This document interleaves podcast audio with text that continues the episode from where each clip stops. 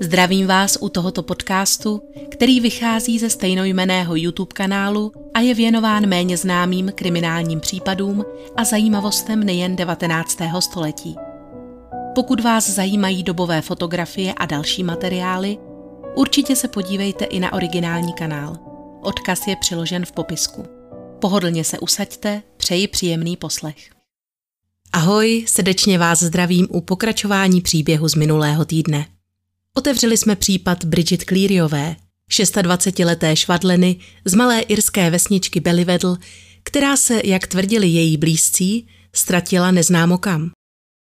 Nepochopitelné však bylo, že se tak mělo stát po více než týdnu, kdy žena ležela v horečkách a byla tak zesláblá, že sotva vstala z postele. Příbuzní a sousedé ale měli jasno. Mladou ženu unesli víly bytosti úzce provázané s irskými lidovými tradicemi. Zatímco policie po ženě marně pátrala v okolí, začaly se ozývat hlasy, že dny před Bridgetiným zmizením s ní bylo velmi špatně nakládáno přímo v jejím domě a hrůzný nález potvrdil to, čeho se policisté obávali. Bridget Clearyová byla nalezena mrtvá a její tělo výjima hlavy silně popálené. V tomto druhém dílu si zmapujeme poslední dva dny jejího života, tedy co předcházelo této tragické smrti a proč vlastně musela mladá žena zemřít. Byl večer 14. března a v domě Klíriových bylo rušno. Otec nemocné Patrick Boland seděl v kuchyni, kde hořela velká petrolejová lampa, ale téměř všichni ostatní byli v ložnici. Bridget ležela v posteli v pruhované flanelové noční košili oblečené přes kalikovou košilku. Její bratranec, 32-letý Patrick Kennedy, který seděl z boku na posteli, tiskl se střenici pravou paži, zatímco jeho bratr James jí přidržoval levou. Nejmladší z Kennedyů, 21-letý William, si pak lehl přes Bridgetiny nohy, aby se nemohla ani pohnout. Jack Dunn měl na starosti stabilizovat hlavu, aby jí mohl její manžel Michael vpravit do úst svou medicínu. William Simpson, soused, který čekal společně se svou ženou v kuchyni, uvedl, že slyšel Bridget křičet a hlasitě protestovat, když se jí manžel snažil vnutit lék. Prosila muže, aby ji nechali na pokoji a přestali ji trýznit tou hořkou tekutinou. Ti však nedbali jejich prozeb. Z pokoje se ozývaly výkřiky jako spolkni to ty stará děvko, nebo tě zabiju a vem si to ty čarodějnice. Pokaždé, když se Michaelovi podařilo vlít Bridget trochu mléčné tekutiny do krku, rychle jí zacpal ústa, aby ji nemohla vyplivnout. Jako smyslů zbavený opakoval, že ukápne-li byt jen kapka na zem, víly již nebudou moci skutečnou Bridget přivést zpátky. Na to byla pacientka opakovaně dotazována, kdo je, a žádána, aby ve jménu božím stvrdila, že je Bridget Clearyová, žena Michaela Clearyho a dcera Petrika Bolenda. Poté se z ložnice ozval něčí křik, který vyzýval jakousi neviditelnou bytost, aby odešla a opustila místnost. Michael otevřel do kořán všechna okna a dveře a vysvětlil návštěvníkům, kteří doposud jen mlčky naslouchali dění ve vedlejší místnosti, že dům je plný víl. Tehdy si William Simpson a jeho žena povšimli malé popáleniny na Bridgetině čele – Prý k tomu došlo, když jí Michael mával kolem obličeje rozžhaveným pohrabáčem, aby ji přiměl vypít jeho směs. Tomuto incidentu byla podle všeho přítomna i sestřenice nemocné, Joanna Burková, která do domu přinášela čerstvé kravské mléko, protože později vypověděla, že viděla Jacka Dana, kterak onen pohrabáč žhaví nad kuchyňským ohništěm a nese jej k posteli. Železo a oheň ostatně patří, jak už bylo řečeno v minulé části, k ochranným prostředkům proti působení víl. Stejně jako například kuřince či lidská moč. Bezbranou ženu na lůžku, proto její muž pro jistotu několikrát polil vínem smíseným z vlastní močí. Poté, co se Michaelovi podařilo vpravit do Bridget třetí dávku bylinného léku, začali s ní muži třást Stále dokola na ní naléhali, aby potvrdila své jméno, ale vyčerpaná žena z jejíhož zoufalého křiku mrazilo přítomné v zádech zřejmě neodpovídala dostatečně hlasitě či důrazně, protože Jack Dunn řekl rozdělejte pořádný oheň, přátelé, my už ji přinutíme odpovědět. Ženu opravdu přenesli k ohništi, avšak všichni svědci svorně přísahali, že polena v kuchyňském krbu spíše jen doutnala. Nikdo se neopovážil přiložit a oheň tak nemohl Bridget nijak vážně poranit. Joanna uvedla, že oheň rozdělala ze zelených větviček akátu, které hořely jen velmi pomalu, pokud nebyly docela vyschlé, a že rozhodně nezakládala oheň s úmyslem popálit svou sestřenici. Chtěla si zkrátka jen uvařit čaj. Pouze William Simpson se zmínil o tom, že když muži přidržovali Bridget u ohniště, mohla se bokem dotýkat rozpáleného roštu. Podle jeho slov ale nekřičela a nedávala ani nějak najevo, že by trpěla bolestí, proto v této poloze se trvali s vyslíchanou několik minut. Dan prohlásil, že pokud nebudou zásadní otázky zodpovězeny do půlnoci, skutečná Bridget Clearyová bude navždy ztracena. To už ručička hodin překlenula půl dvanáctou. Petrik Bolend tiskl křečovitě paže své dcery, zatímco freneticky opakoval svou otázku. Jsi dcera Petrika Bolenda a manželka Michaela Clearyho? Ve jménu božím odpověz. Jsem tati, odpovídala tiše a plačtivě Bridget. Jsem dcera Peta Bolenda ve jménu božím. Zdálo se, že teprve tehdy byli muži spokojeni s její odpovědí, protože zesláblou ženu odnesli zpět do postele. Minula půlnoc a atmosféra v domě se zásadním způsobem proměnila. Největší nebezpečí bylo již zažehnáno. Převládalo veselí, muži se spokojeně plácali po zádech a vzájemně se utvrzovali v tom, že léčba skutečně zaúčinkovala.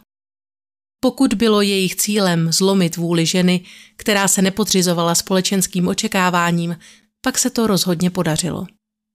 Na Bridget ležící na lůžku byl žalostný pohled.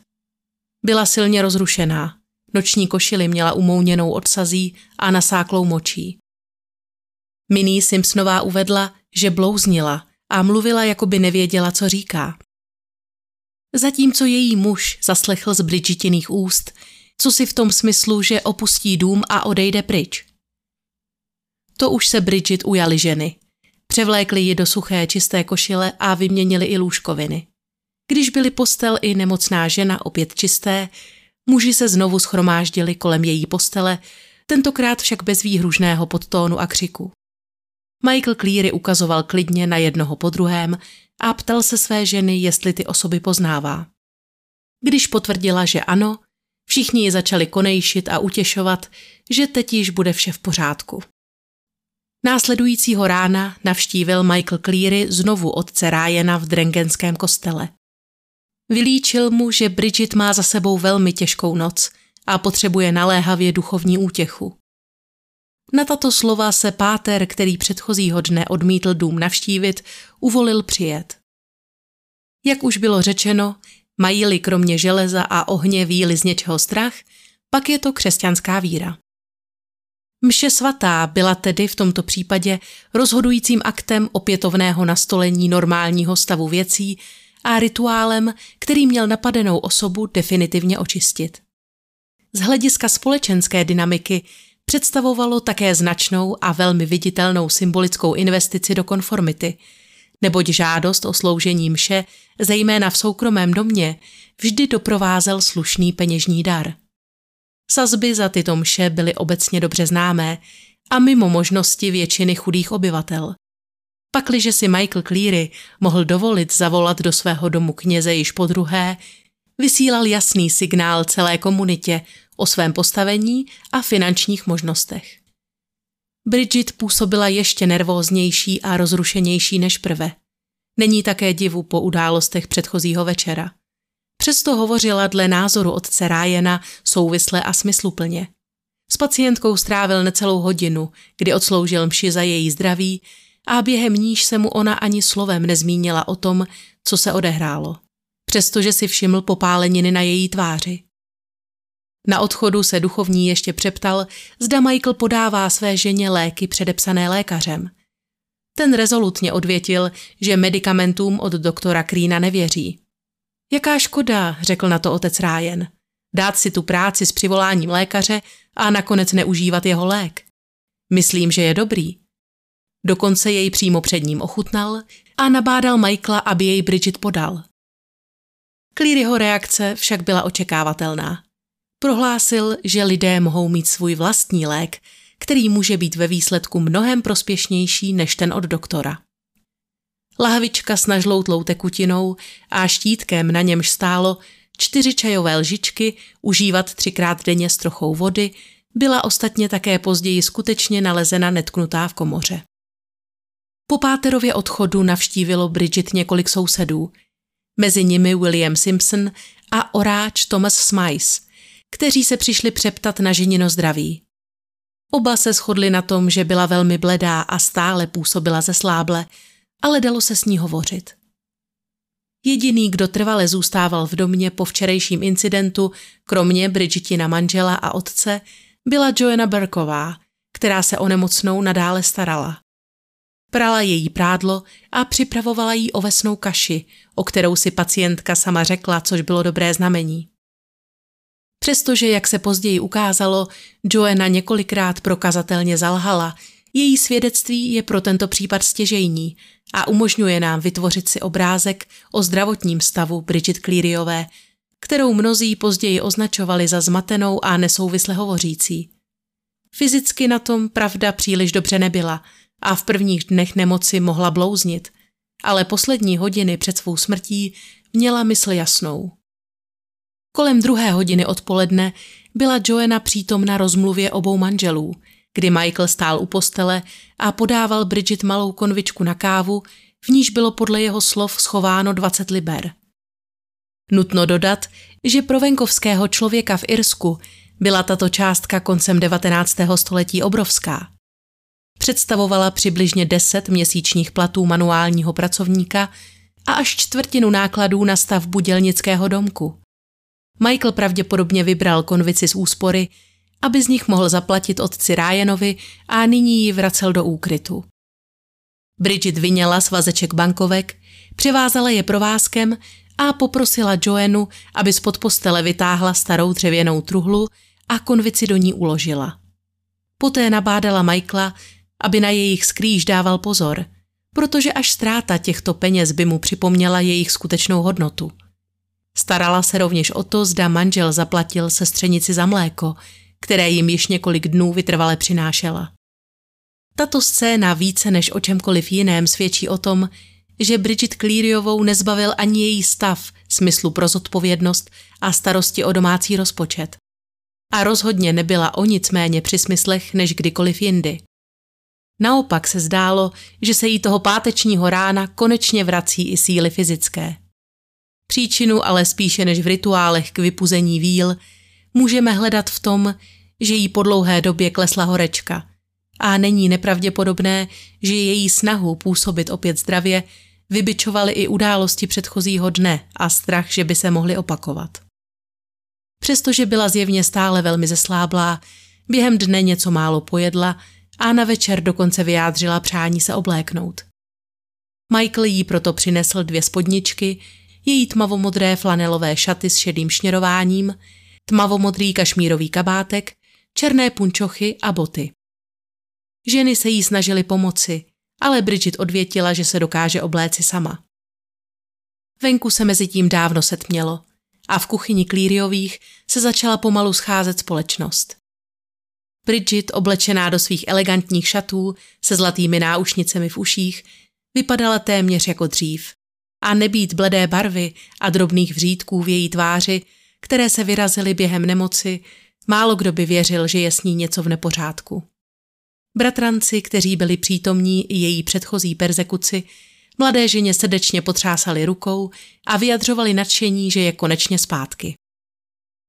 Přestože byla situace s údajným podvržencem zdánlivě zažehnána a Bridget začala pomalu připomínat tu stejnou, elegantní a nezávislou ženu, jakou byla před nemocí, Michael se neuklidnil. I nadále byl podrážděný, rozčiloval se kvůli maličkostem a zjevně hledal záminku ke konfliktu. Našel jich hned několik. Nezdálo se mu například, jakým způsobem se jeho žena zajímala o šiling, který zaplatil Joeně Berkové za mléko. Žena si údajně od sestřenice minci vyžádala a než ji vrátila zpět, otřela si ji o stehno.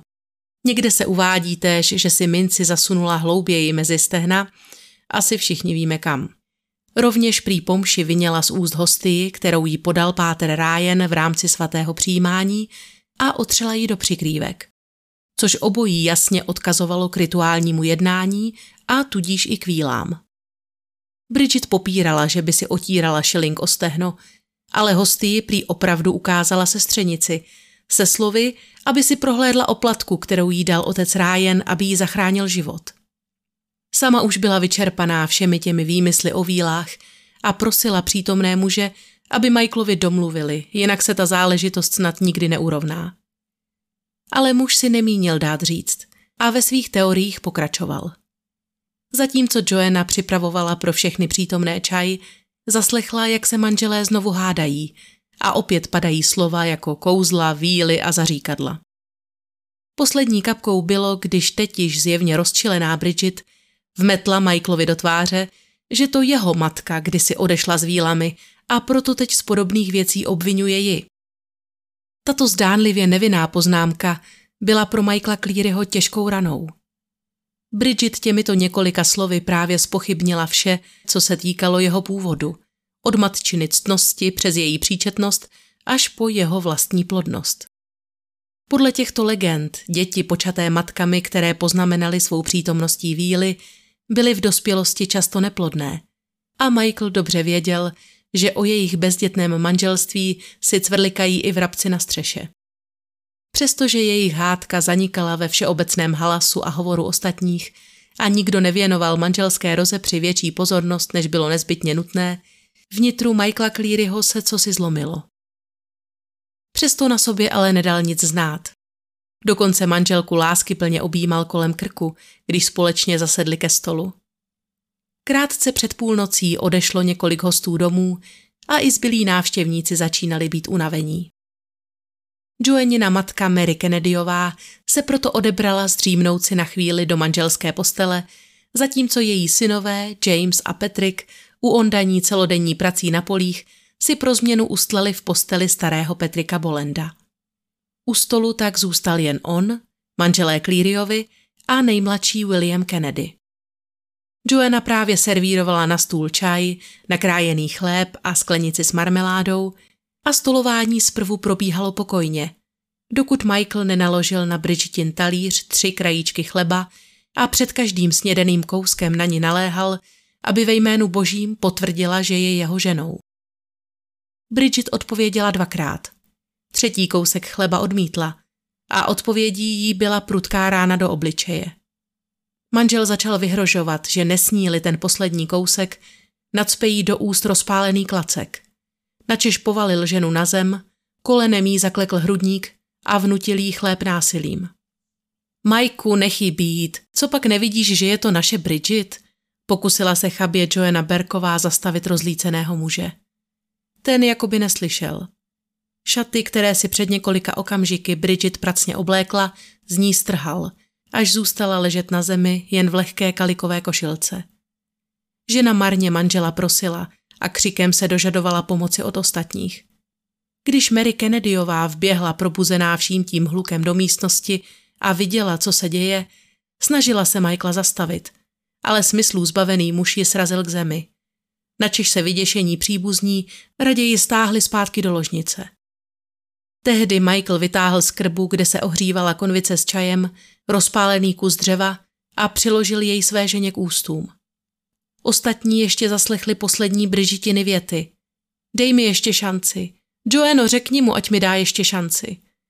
A pak jen s hrůzou sledovali, jak s ní muž smíkl do ohniště. Ozvala se tupá rána, jak se Bridget udeřila do hlavy a košilka se na jejím těle vznítila. Když Michael spatřil, jak tenká látka na těle jeho ženy začíná pozvolna hořet, ulevil si, že už je po ní. Tím, jako by pro něj vše skončilo. Aniž by se o tom ujistil, nebo se pokusil Bridget, která pravděpodobně jen ztratila vědomí, zachránit, přesvědčil sám sebe, že je mrtvá. Ostatní o něm mělí děsem sledovali, jak sahá po petrolejové lampě a zřejmě se chystá polít tělo své ženy hořlavinou. Byl to značně riskantní krok, který mohl stát život všechny přítomné. Stačilo málo, aby se vznítilo i vybavení domu a hlavní vchod byl zamčený. Michael byl natolik pohlcený snahou kompletně zničit údajně podvrženou bytost, že ve svém počínání nikterak nedbal na to, že by mohl ze svého domu vytvořit ohnivou past. Bridgetini příbuzní dávno vzdali jakékoliv snahy ženě pomoci. V tu chvíli hleděli především zachránit si vlastní život, když naléhali, aby je šílený muž pustil ven. Ten pouze odvětil, že klíč leží hluboko v jeho kapse a nikomu neotevře, dokud nedostane zpět svou skutečnou ženu. James Kennedy učinil poslední zoufalý pokus, když prosil Michaela Clearyho, ať pro lásku boží neupaluje svoji ženu. To už se ale sklo lampy roztříštilo o bezvládné Bridgetino tělo a žena se rázem ocitla v plamenech. Ona ale není moje žena, křičel Michael Cleary. Je to podvodnice, kterou mi sem nasadili. Podváděla mě posledních sedm nebo osm dní a dneska se jí podařilo obelhat i kněze, ale už nikoho dalšího nepodvede. Jak jsem to s ní začal, tak to i skončím. Na to vytáhl nůž a pohrozil příbuzným, že komukoliv, kdo by se pokusil vyrazit dveře a dům opustit, vrazí toto ostří dozad. Všichni se s Michaelem potýkali pouze slovně. Nikdo se neopovážil poměřit s ním síly i fyzicky. William Kennedy, jemuž byla výhruška určena, dokonce omdlel. Jako obtížně pochopitelné se jeví, že nezasáhl Bridgetin otec, který byl svědkem veškerého Zeťova počínání. 660-letý muž by se pravda jen obtížně dokázal měřit s 35-letým, který měl nůž, byť Michael Cleary během posledních dnů znatelně zeslábl. Hlavním důvodem otcovy nečinnosti ale bylo, že i on beze zbytku věřil tomu, že tělo, které hoří v jejich ohništi, nepatří jeho dceři. Později uvedl, že pro záchranu svého dítěte by udělal cokoliv. A v tomto případě jej tedy v rámci zdánlivé záchrany nechal zemřít. Během minuty bylo tělo vhozené do krbu v jednom ohni a žár sálal až ke dveřím do ložnice, kde se v hrůze choulili Bridgetini blízcí. Zápach, který se začal šířit domem, byl nesnesitelný a štiplavý dým vháněl všem slzy do očí. Michael přesto zůstával s hořícím tělem v tom nesnesitelném žáru v kuchyni dál. Po nějaké době, která se příbuzným zdála nekonečně dlouhá, se objevil v ložnici. Vzal struhly pytel a prostěradlo a výhružně se obrátil k Joeně se slovy, aby držela jazyk za zuby. To není Bridget, která tam schořela, řekl. Brzy ji uvidíš, jak vyletí komínem. Jenže žádná čarodějnice ani víla komínem malého domku nevyletěla. V ohništi zůstalo jen ohořelé tělo mladé ženy, ležící tváří k zemi. Obličej byl také jediným místem, které nepoznamenal oheň. Muž pak sněl tělo z ohniště, na podlaze jej zabalil do prostěradla a odešel, přičemž zamkl ostatní v domě. Trvalo téměř hodinu, než se Michael Cleary vrátil a tentokrát začal s nožem v ruce nutit Petrika Kennedyho, aby mu pomohl pohřbít její tělo. Díru má prý již téměř vykopanou. Bratranec se nakonec pod pohrůžkou probodení chopil ohořelého těla v prostěradle, načež společně odnesli mrtvou k mělkému hrobu, který zde pro ní Michael mezi tím vyhloubil.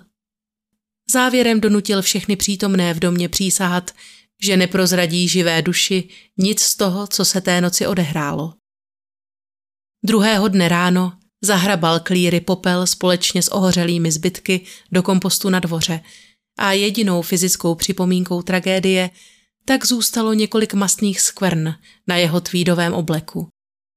Ať se ale snažil jak chtěl a drhl látku sebepečlivěji, skvrny, které na šatech zanechal tuk vyškvařený z těla jeho ženy, pustit nechtěli.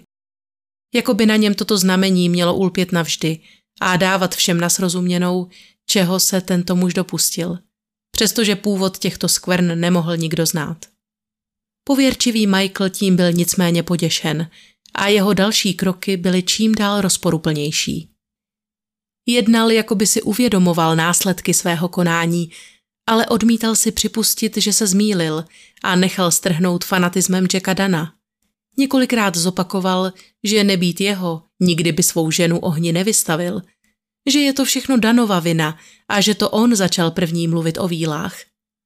Přesto sám dál přiživoval historku o únosu nad přirozenými bytostmi, když spunktoval výpravu na kopec Kajlína Gréna, kde společně s ostatními marně hledali ženu po tři po sobě jdoucí večery. Na jednu stranu se tedy zdálo, že je Michael Cleary zcela přesvědčen o tom, že se jeho žena objeví živá a zdravá na bílém koni u starodávné pevnosti. Na stranu druhou hovořil o možné emigraci do Ameriky, sebevraždě a zmiňoval rovněž alternativu, že bude předstírat nepříčetnost. Byl si tedy zjevně velmi dobře vědom, co mu za tento čin hrozí a že žádná porota jeho tvrzením o vílách neuvěří. Policisté mezi tím marně hledali Bridget, živou či mrtvou.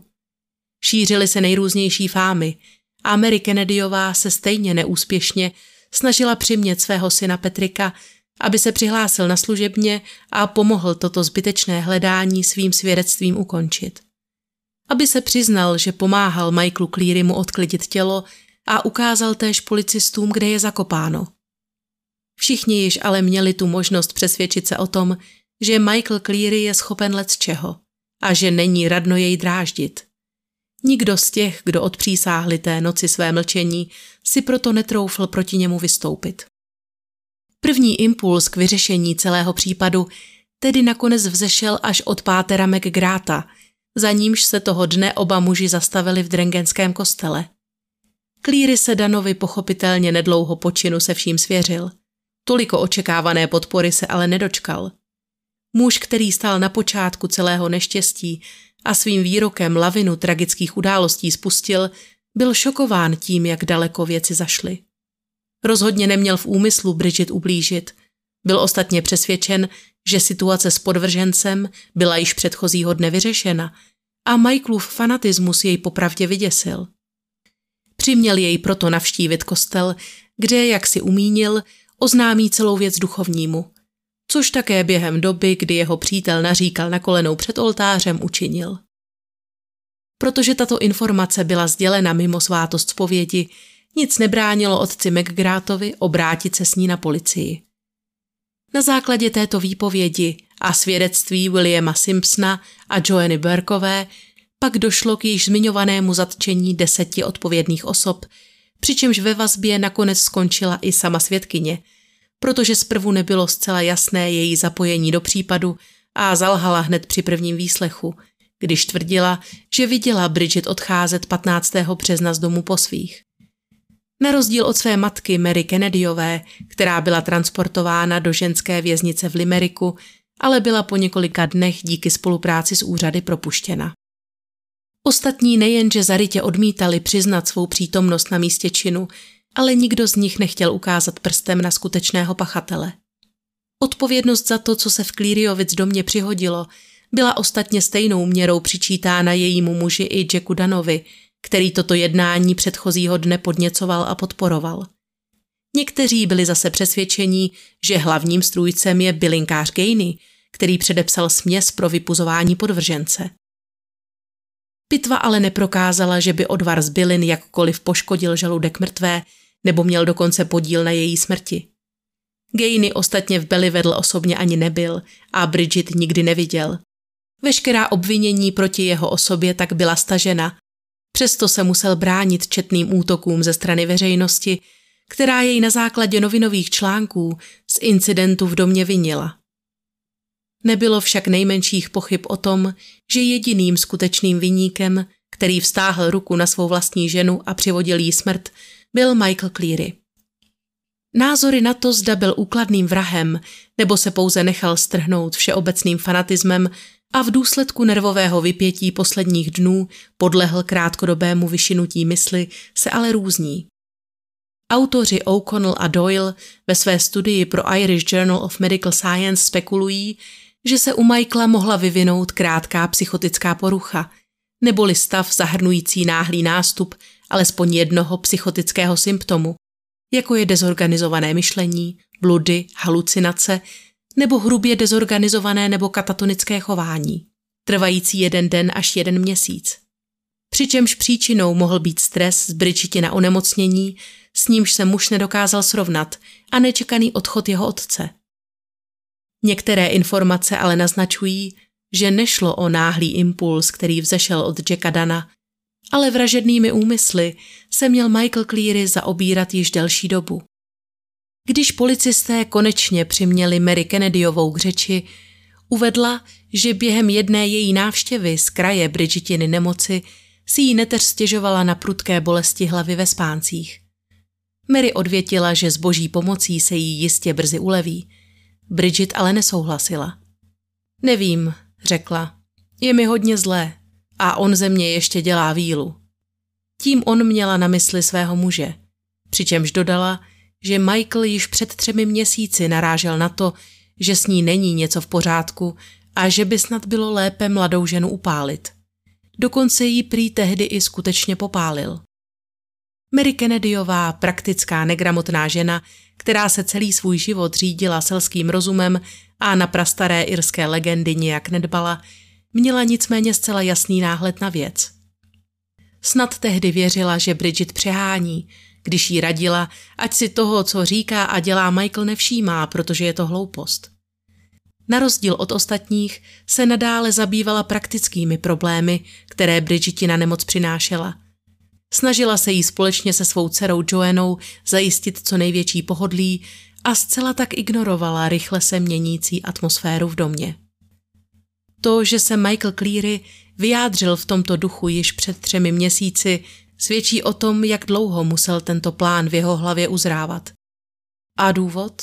Proč již nebyl v manželství s Bridget spokojen, že se jeho myšlenky uchýlily k tak brutálnímu řešení? Jak už bylo řečeno, její chování se změnilo. Čím víc peněz si žena vydělávala prodejem vajec, tím byla sebejistější a stávala se méně finančně závislou na svém muži. Proslýchalo se dokonce, že Bridget Clearyová měla milence. Tisk spekuloval, že se potají scházela s někým ze svých zákazníků, jimž přinášela čerstvou dávku vajec. Jiné hlasy ale hovořily o tom, že její lůžko nezahříval nikdo jiný než soused William Simpson. Muž, který jako první povolal k Bridget kněze a rovněž se jako první přihlásil na policii se svědectvím o brutální léčbě ze 14. března. Jeho angažovanost a starost o její osud by tak byly zcela pochopitelné. Život těch dvou se navíc podobal snad až příliš. Oba žili ve svazku se staršími partnery. Zatímco Michaela dělilo od Bridget 9 let, Williamova žena Minnie byla o 10 let starší. Bridget a William, kteří neměli na krku ještě ani třetí křížek, byli oba stále velmi aktivní, nezávislí a ctižádostiví a podle dochovaných svědectví rovněž fyzicky atraktivní. Není tedy s podivem, že v očích místních se tento muž hodil k Bridget daleko víc než její manžel. V době, kdy se Simpson dostal do konfliktu s místními obchodníky, za něj Bridget dokonce vyřizovala jeho nákupy. Nevěra by tedy mohla být tou jiskrou, která zažehla roznětku a po několika měsících doutnání rozpoutala na základě zdánlivě nepodstatné záminky požár. Většina odborníků se ostatně shoduje, že ponižující léčba Bridget Clearyové měla zcela zřejmý sexuální podtext. Ústředním motivem, který se neviditelně vyne celým příběhem, je neplodnost. Fakt, že Clearyovi byli jediným manželským párem v obci, který dosud neměl děti, stavilo Michaela do nepříjemného postavení. Bylo zřejmé, že selhal on nebo jeho žena a první možnost si muž připustit nemínil. Souvislost s touto problematikou naznačuje i fakt, že v den Bridgetiny smrti ji dopoledne přišel navštívit oráč Thomas Smyce. V té době se totiž věřilo, že oráč přivolaný přímo od pluhu má zvláštní schopnosti a dokáže podpořit plodnost či usnadnit komplikovaný porod.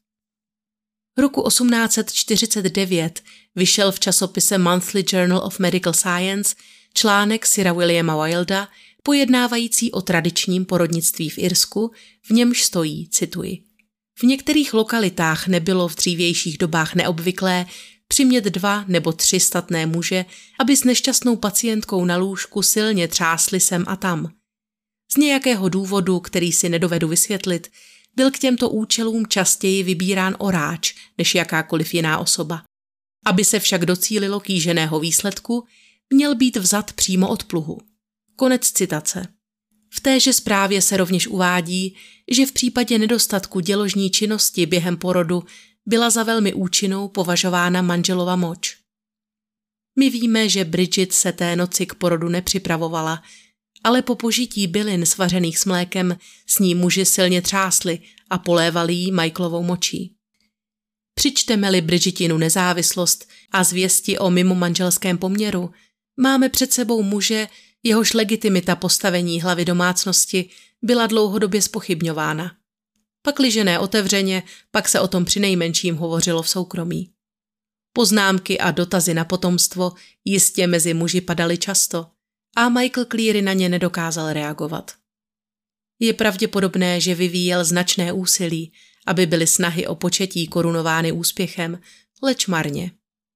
Namísto toho se v sousedství začalo proslýchat, že se Bridget schází s jiným mužem a dává mu v šanc své tělo, tedy bezvýhradný majetek Michaela Clearyho. William Simpson byl navíc nespochybnitelně potentní. Se ženou Minnie měli dvě dcery. V nátlaku přinutit Bridget pít byliny svařené s mlékem a jíst chléb, který jí Michael připravil, můžeme zcela jasně vypozorovat snahu si manželku podmanit, znovu získat nadvládu nad jejím tělem a rovněž ji odkázat do příslušných míst. To, že se Bridget stavěla na odpor, vnímá autorka knihy The Burning of Bridget Cleary jako paralelu s odmítáním sexuálního styku a následné vynucení konzumace násilím jako jistou formu orálního znásilnění. Michael svým jednáním tedy dával jasně najevo Bridget i všem přihlížejícím, kdo je zde pánem a kdo pevně třímá otěže kontroly nad svým majetkem. A jakou roli v tom všem vlastně hrály víly, které měly Bridget údajně vyměnit? Odborné studie tvrdí, že víly zde slouží jako zástupný motiv pro odcizení. Podvrženec, který nahradí uneseného člověka, bývá asociální, nekomunikativní, protože jej k okolí původního člověka nepojí žádné vazby ani city. A podobně ochládal Bridgetin vztah vůči jejímu manželovi. Bylo tedy snažší odůvodnit před ostatními tuto zřejmou změnu v dynamice jejich vztahu historkou o vílách, než přiznat, že žena zkrátka již nenalézá v manželství stejné štěstí jako v jeho počátcích. Ani pracovní úspěchy, jichž se Michaelu Clearymu podařilo během svého života dosáhnout, by nebyly nic platné, pokud by nedokázal přesvědčit sousedy a příbuzné své ženy, že je dostatečným mužem na to, aby si udržel svou partnerku a plně ji ovládal tak, jak to bylo obvyklé v jiných domácnostech. Víly také mohly posloužit jako eufemistický způsob, jak upozornit na Bridgetiny mimo manželské aktivity. Někdo ji unesl, odloudil, přiměl odejít z domu, přestože sama by se tak jistě nikdy nerozhodla. Vzpomeňme také na poznámku o cizích mužích, kterou Michael pronesl při cestě do kostela v Drengenu. Opakovaně tedy poukazoval na vliv vnějších sil. Nezávislost jeho ženy, jakožto partnerky i milenky, byla na každý pád pro Michaela velmi podstatná a především nebezpečná. Pro její odmítnutí tak mohl nalézt vhodný korelát právě v lidových představách, kdy označil nezávislou podobu, kterou na sebe jeho žena vzala, za nelegitimní, protože ve skutečnosti patřila jiné bytosti. Zda sám skutečně uvěřil příběhu o vílách, se asi nikdy nedozvíme. Ať už to bylo jakkoliv, na čem se můžeme s určitostí shodnout je, že Michael Cleary použil korpus vyprávění odvozeného z mytologie pro legitimizaci svého jednání, tedy ukáznění vlastní ženy. A bohužel nebyl v té době jediný. Případy, kdy blízcí zabili nebo těžce zranili svého příbuzného, protože věřili, že jde o podvržence, nebyly v té době na území Irska nějak ojedinělé. Asi nejznámějším a rovněž jedním z nejstarších případů je utopení Michaela Leahyho, čtyřletého chlapce, který byl roku 1826 usmrcen v hrabství Kerry. Hoch byl již od narození němý a ochrnutý.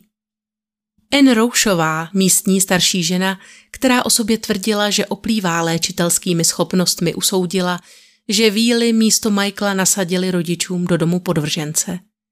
Doporučila proto rodině, aby hocha každé ráno koupali v řece Flesk.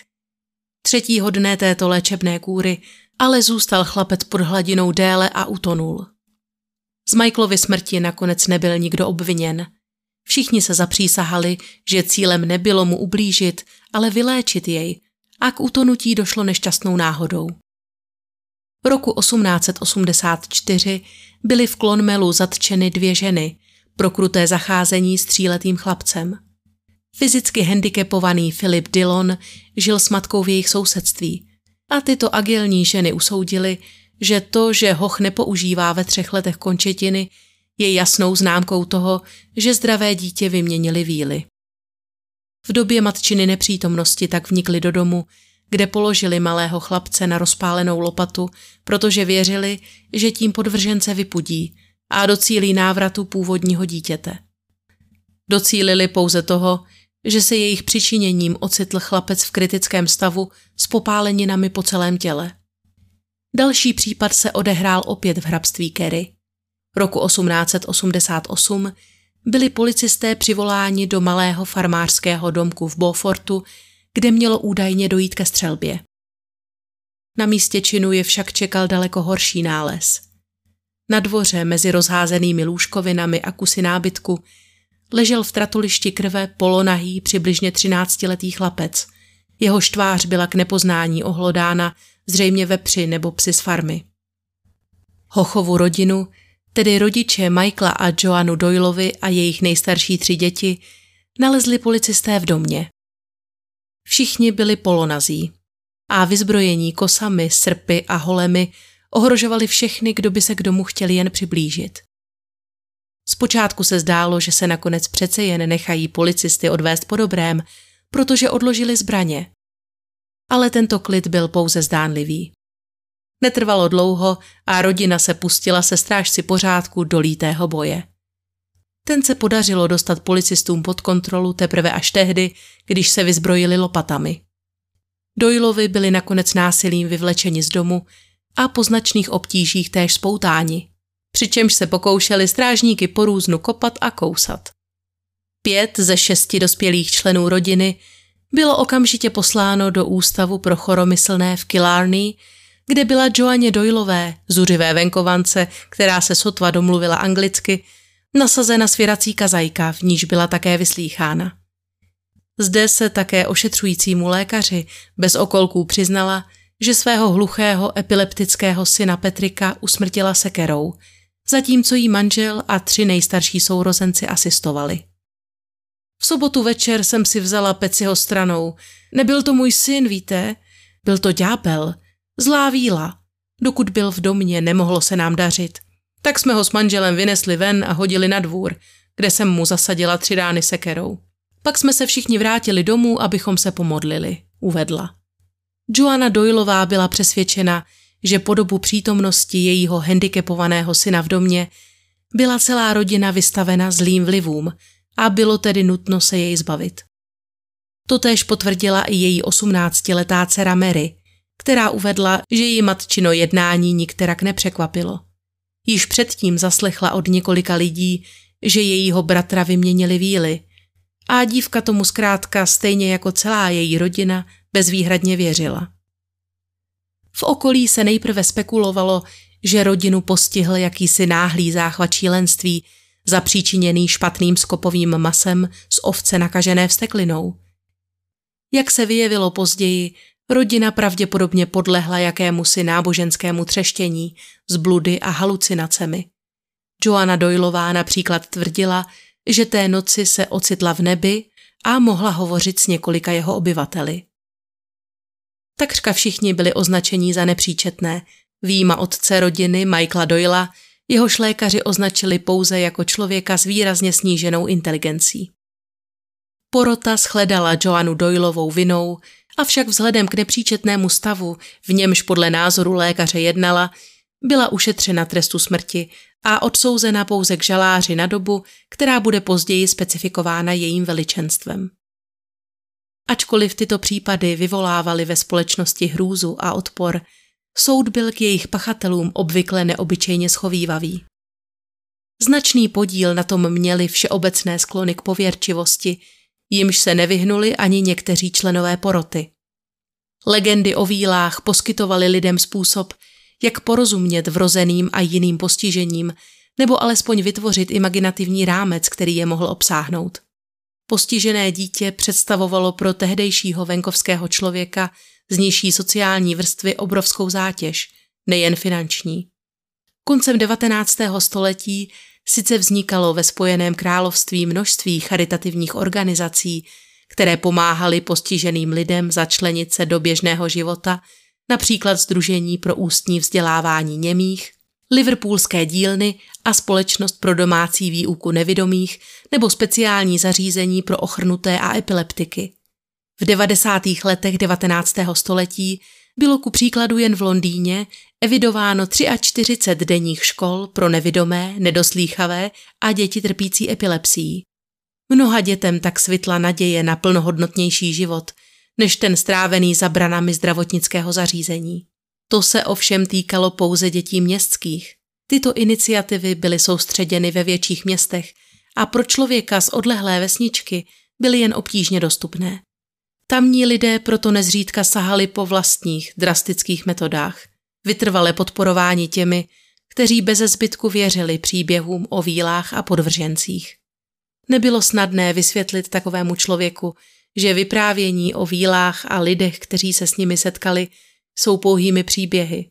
Fikcí jejímž cílem je pobavit nebo poučit a stejně jako jiné umělecké formy jsou strukturovány tak, aby přiměli přemýšlet posluchače o poselství, které nesou. Tyto legendy byly obvykle nositelem výchovného poselství, především pro ženy a děti. Jako varovně zdvižený ukazovák, jakého nepřijatelného chování je třeba se vystříhat.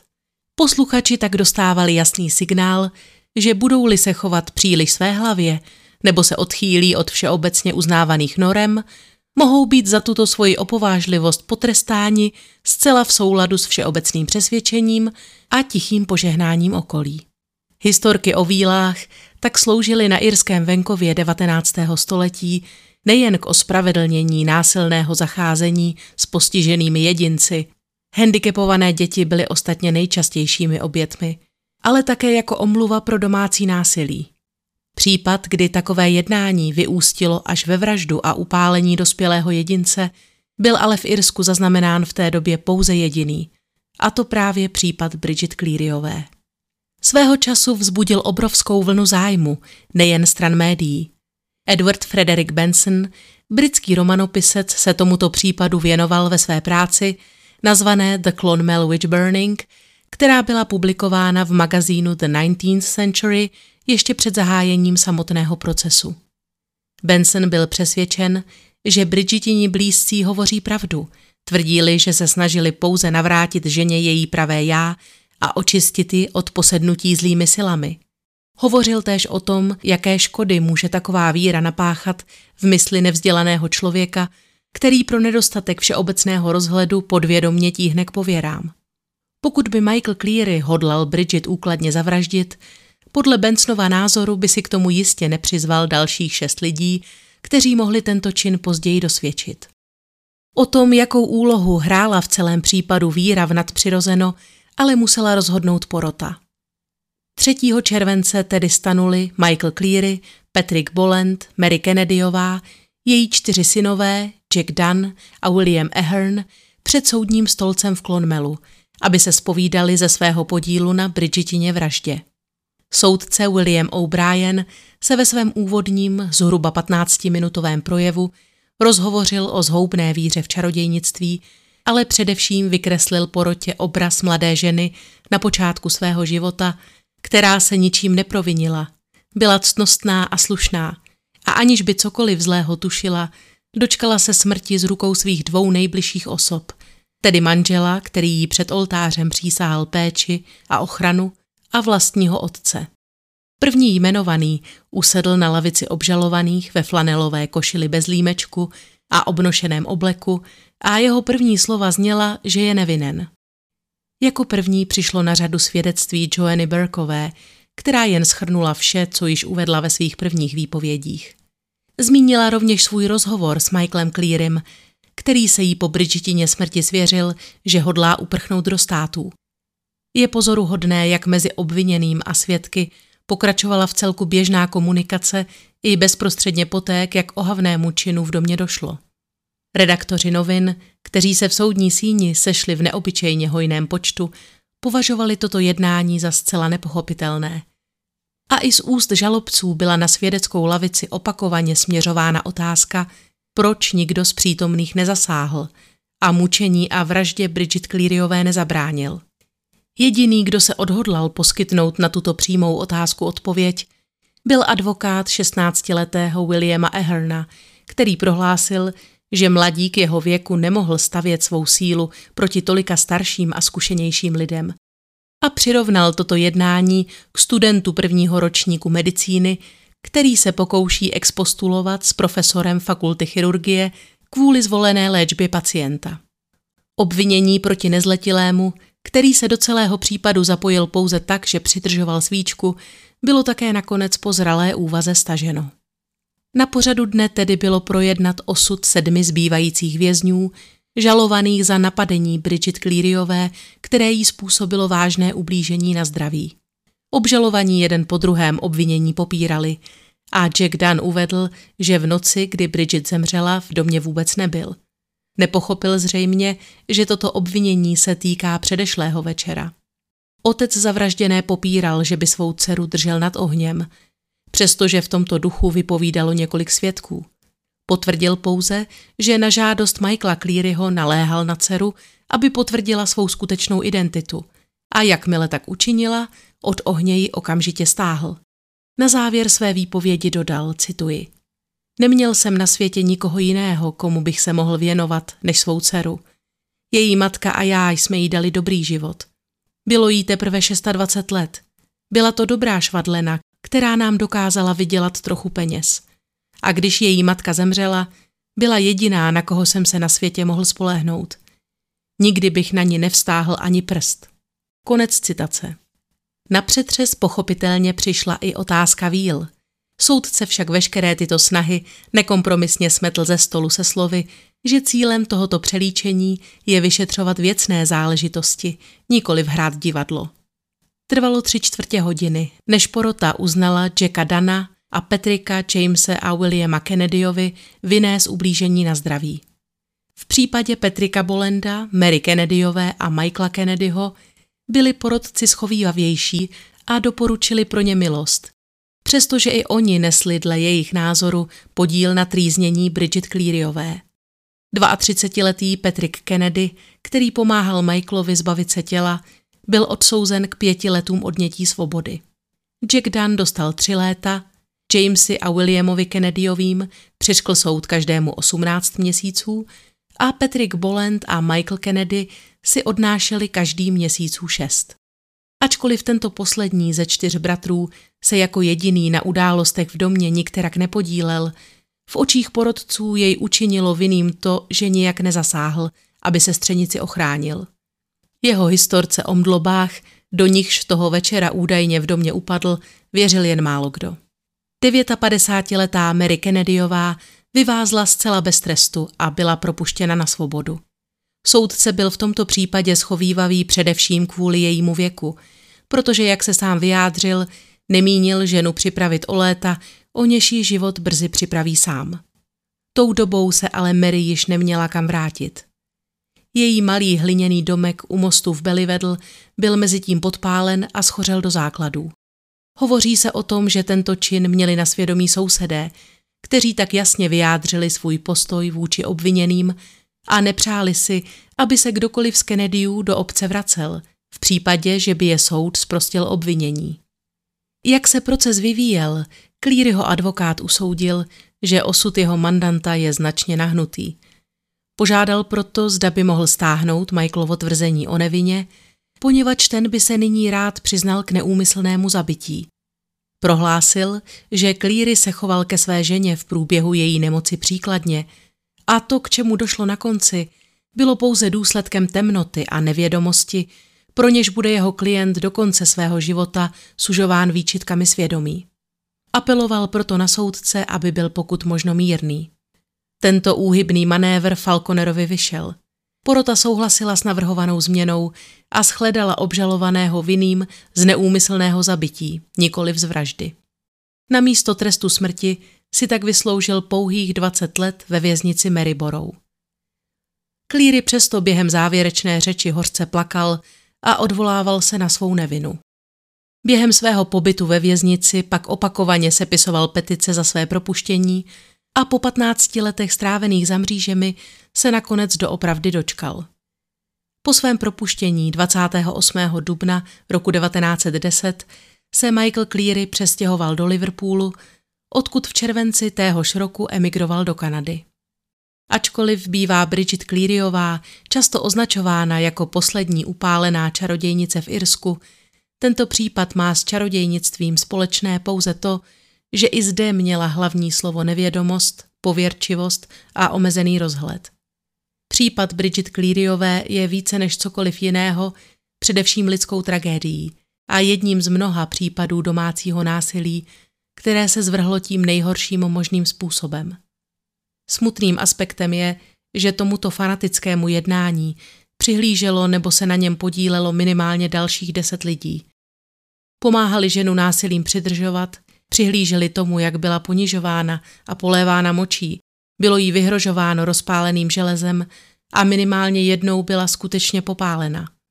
Přesto se nikdo z přítomných, a to ani její vlastní otec, nepostavil tomuto konání na odpor a všichni jej více či méně otevřeně schvalovali. Kdo ví, jestli bych o tomto případu mohla dnes mluvit, kdyby se většina rozhodla vzepřít a tomuto všeobecnému třeštění nepodlehla. Moc vám děkuji, že jste se mnou vydrželi i u druhé části a budu se na vás moc těšit u jiného případu na jiném místě zase příště.